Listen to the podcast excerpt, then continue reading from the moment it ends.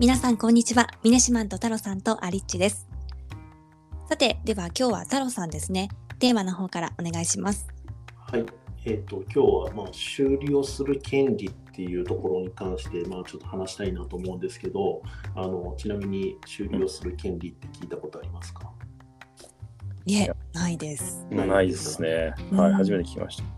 ちなみにサーキュラーエコノミーっていう言葉自体聞いたことありますかね？うん、それはなんか最近よく聞きますね。そうですね、はい。僕も聞いたことありますね。はい。そうですね。あのまあ、修理をする権利っていうのは、まあ、サーキュラーエコノミーのまあ一つの、えっと、権利みたいな形になるんですけど、簡単に言うと、携帯電話とか潰れた時に、まあ、自分で直したりとか、あと、まあ、近くの、なんですかね、あの、ショップで直したりとか、いろいろあると思うんですけど、あの結構メーカーが、メーカー独自のちゃんとしたプログラムに乗っからないと、まあ、保証されないよみたいな形で、うん。なるべく囲い込もうとしたりとか、はいはいはいはい。で修理してはダメみたいな形で、うん。もうなんですかね、修理の部品を提供してもらえないんですけど、まあ、結構最近、まあ、サーキュラーエコノミーっていう中で、まあ、循環型の経済っていうところがベースになるんですけど、消費者自体が、えー、と修理をした、して使い続ける権利とかっていうのをもうちょっと尊重することによって、うん。まあ、あの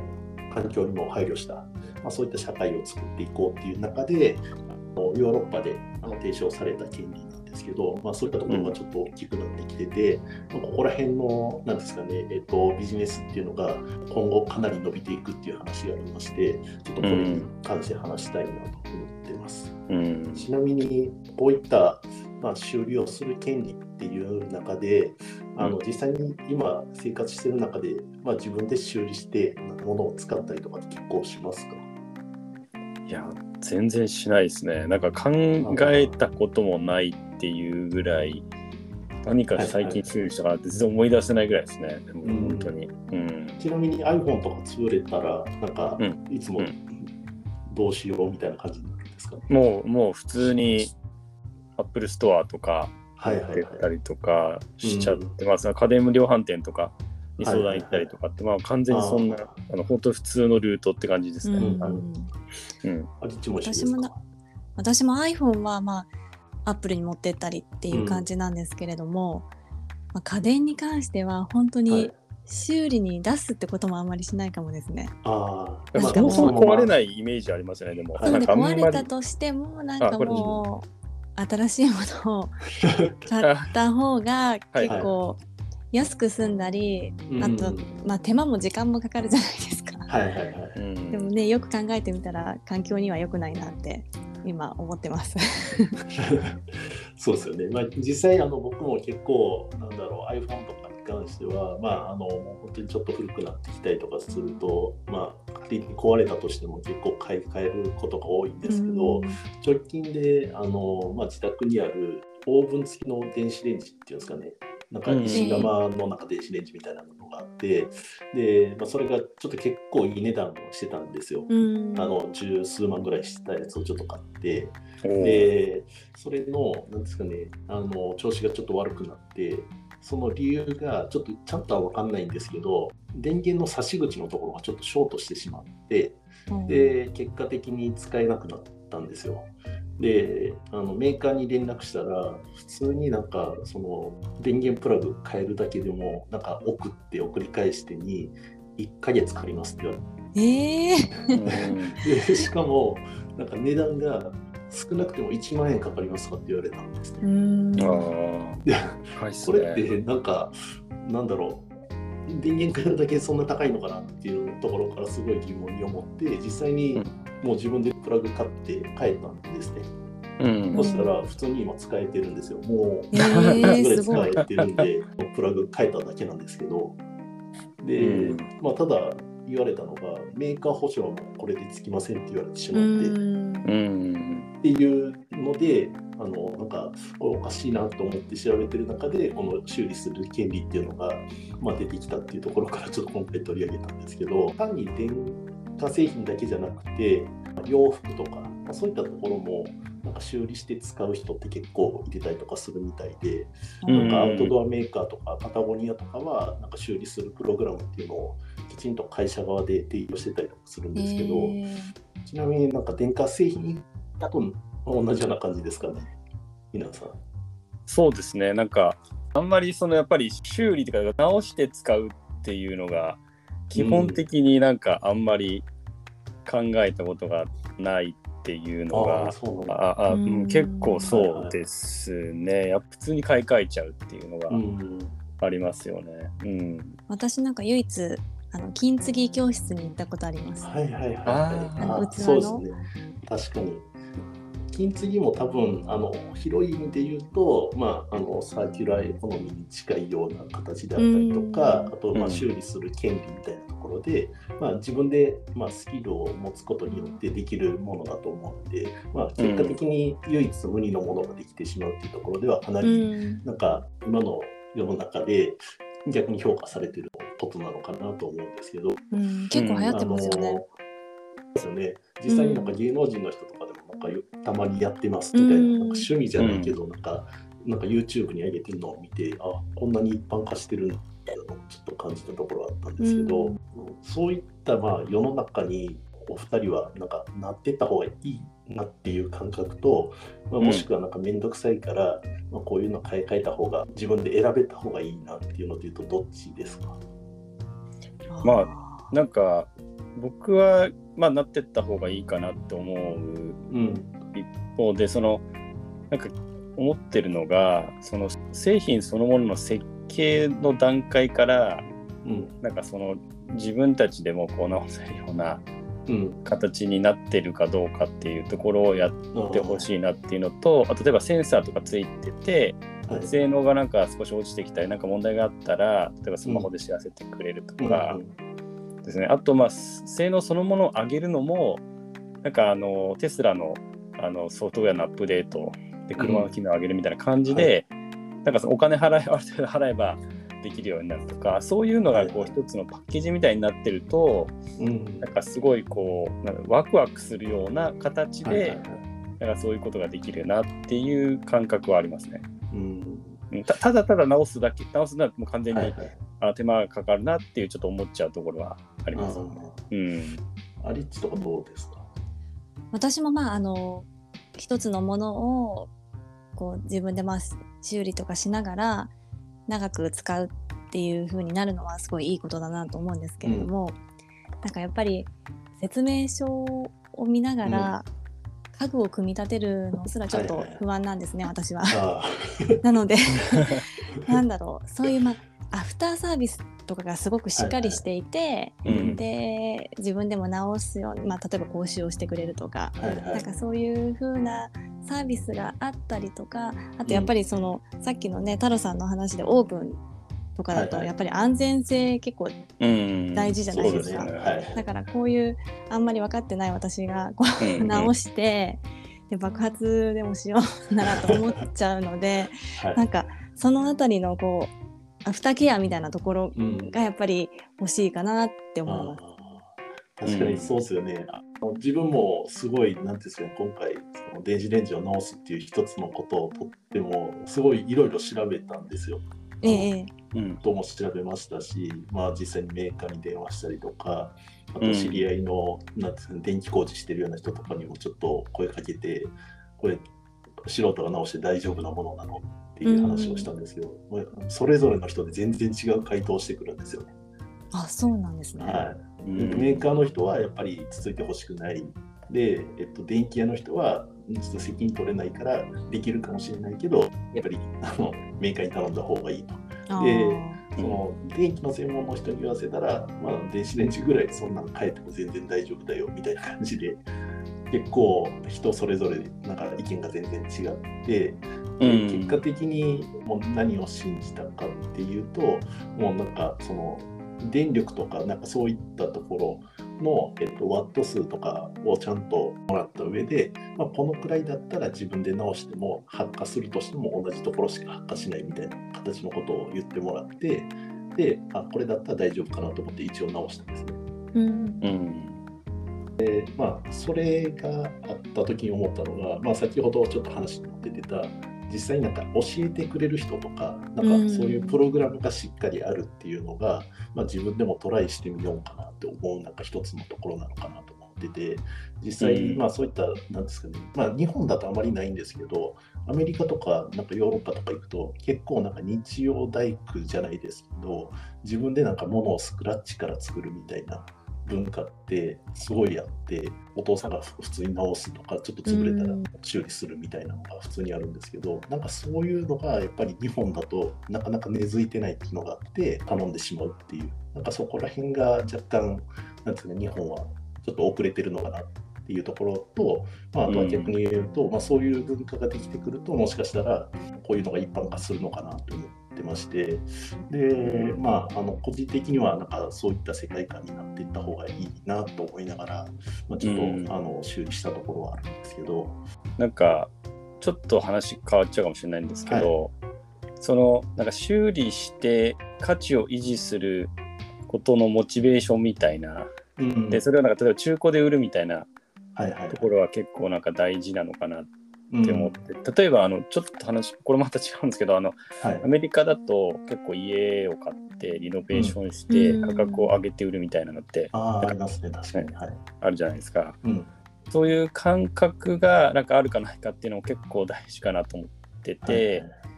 なのでなんかその中古の流通のところで特にその、僕はいつも思ってるのは大型の中古品って例えばメルカリで売ると、うん、あのもちろんそれなりの金額で売れる普通に売れたとしても結局輸送でめちゃくちゃお金かかるので、うん、ここを例えばなんかその何かしらのそのエコポイント的なものでたまるとか、はい、なんかそういう補助金が出るとかわかんないですけど、はいはい、そういう政府の中落としとかあるとなんかちょっと間接的ですけどそれはそれをやるためにじゃあちょっと自分でちゃんとこう理解して学んで、えっと、修理するっていうふうにやしていこうか価値を維持するためにみたいな流れもあるあるのかなっていうのはちょっと思ったところはありますけどね。確かに価値を維持するっていうところで言うとなんか日本って結構その価値中古になると価値が下がるものが多くて、で唯一なんかあるのがなんか日本製だからその中古でも品質が保たれるみたいな感じで海外に輸出されてるっていうケースはなんかよく聞くんですけど、あまりなんか日本でリユースされているっていうなんかイメージが、まあ、あんまり持てないっていうのは確かになんかそういうところにもつながってるのかなと思いますよね。うんなんかヨーロッパとかだとあれですもんねあの古い家ほど価値が高いんですよね。うん、ねああそうなんですね。日本だとね中古になった瞬間、まあ、一気に下がる価格も下がるしね、その辺の感覚的なところが、うん、新築とかっていうのがほぼほぼヨーロッパとか行くとないっていうのを聞きますよね。ああ。なんかフラフランスのパリとかはもう本当に新築を探す方が逆に言うと大変すぎてなんか中古が当たり前って言ってましたね。うんうんで峰島が言ってたような感じでもう本当にリペアして逆に価値を上げて売るみたいな、まあ、そこは多分アメリカも変わんないのかなと思ってて、日本って逆に言うとなんでそれが根付かないんですかね？確かに。そうですよ。なんかアメリカ行って車運転してた時もなんかちょっとボロい車とか平気でたくさん走ってるじゃないですか。ん。なんか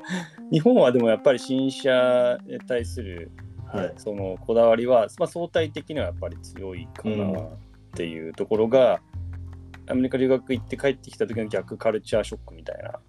な感じがすごいありましたけどかといってじゃあなんでそうなのかっていうちょっと背景まではわからないんですけどまあそこに大きな違いはありますよねでも。うん。なんかちょっと話変わるのかもしれないですけど、うん、逆になんかメーカー側からするとなんであのまあ、修理する権利っていうのは今まであんまり認めてこなかったのかなっていうところが、まあ、気になっ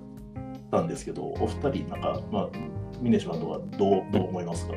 そのメーカー側の思惑としては。あまあやまあ、そこはやっぱりその、まあ、修理もそうですし部品って結構利益になるっていうイメージがすごいある、はい、で業界にもよると思うんですけども、うん、なんかやっぱりアフターパーツってかなり儲かるっていうのが基本的にあ,、ある。んですよね。特に自動車ですけど、はい。うん、なんでやっぱりえっとそれは多分メーカーとしては大きな利益源なので、はい、そこを囲い込むっていう形にやっぱなってるんじゃないかなっていう気はしてますけどね。じゃあ前回なんかあのアフター、まあ、あのケアみたいな形の会社僕取り上げたと思うんですけど、はい、そこそこってディーラーがやっぱり牛耳りたいところっていうところで言うと、まあ、なんか一番利益が出るからやっぱりそこが、まあ、あのなんて販売店としても絶対にキープしたいところにはなってくるんですかね。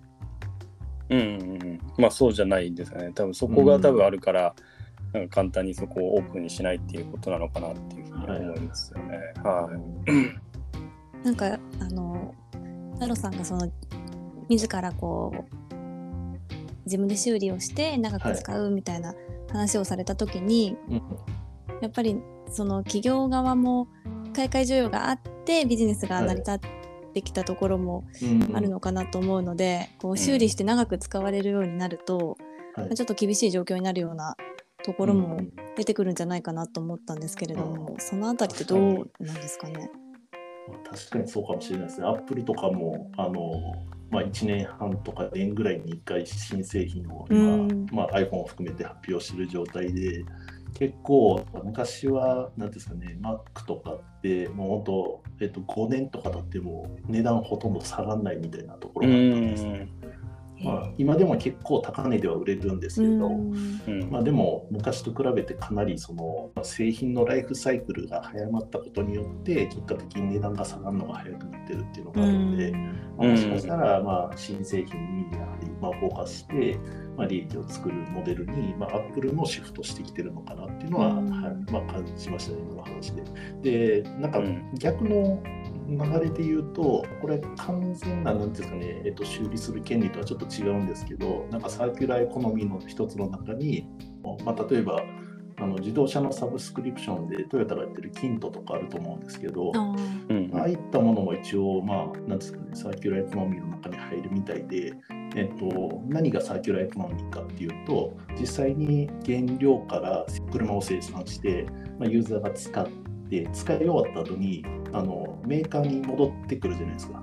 でメーカーに戻ってきてもう一回リサイクルを彼らの中でできるっていうところがなんかサーキュラーエコノミーの中になるらしくて、うん、まあなんかそういう流れができてくると何ですかねまあアップルも結構近いようなモデルになってくるのかなって若干ちょっと思ってるところもあって、うん。でまああのサブスクリプションが一般化することによって電化製品もサーキュラーエコノミーの一つとしてきちんとあの使い終わった後にもう一回作り直して、新しい製品になっていくっていうモデルができることによって、まあ、そこが一つうまいこと回るんだったら面白いなっていうのは感じましたね。うん。うん。まさにその最初のにはアリッチが言ってた通りで結局多分物によるような気もしてるんで、うん、車とかやっぱりその自分でどうしようもない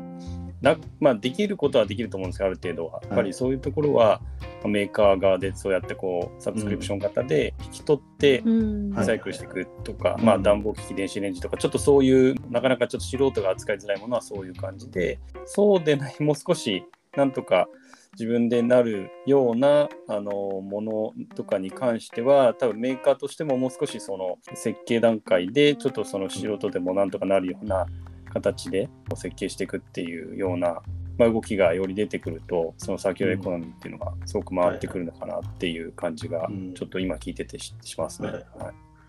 逆に修理しやすいようなプロダクトを作るっていう流れになった方がいいんですかね、それとも修理しづらくてもきちんとそのサーキュラーみたいな循環ができればいいっていう考え方どっちが重要なんですかね。なんかそこがちょっと気になってるところであって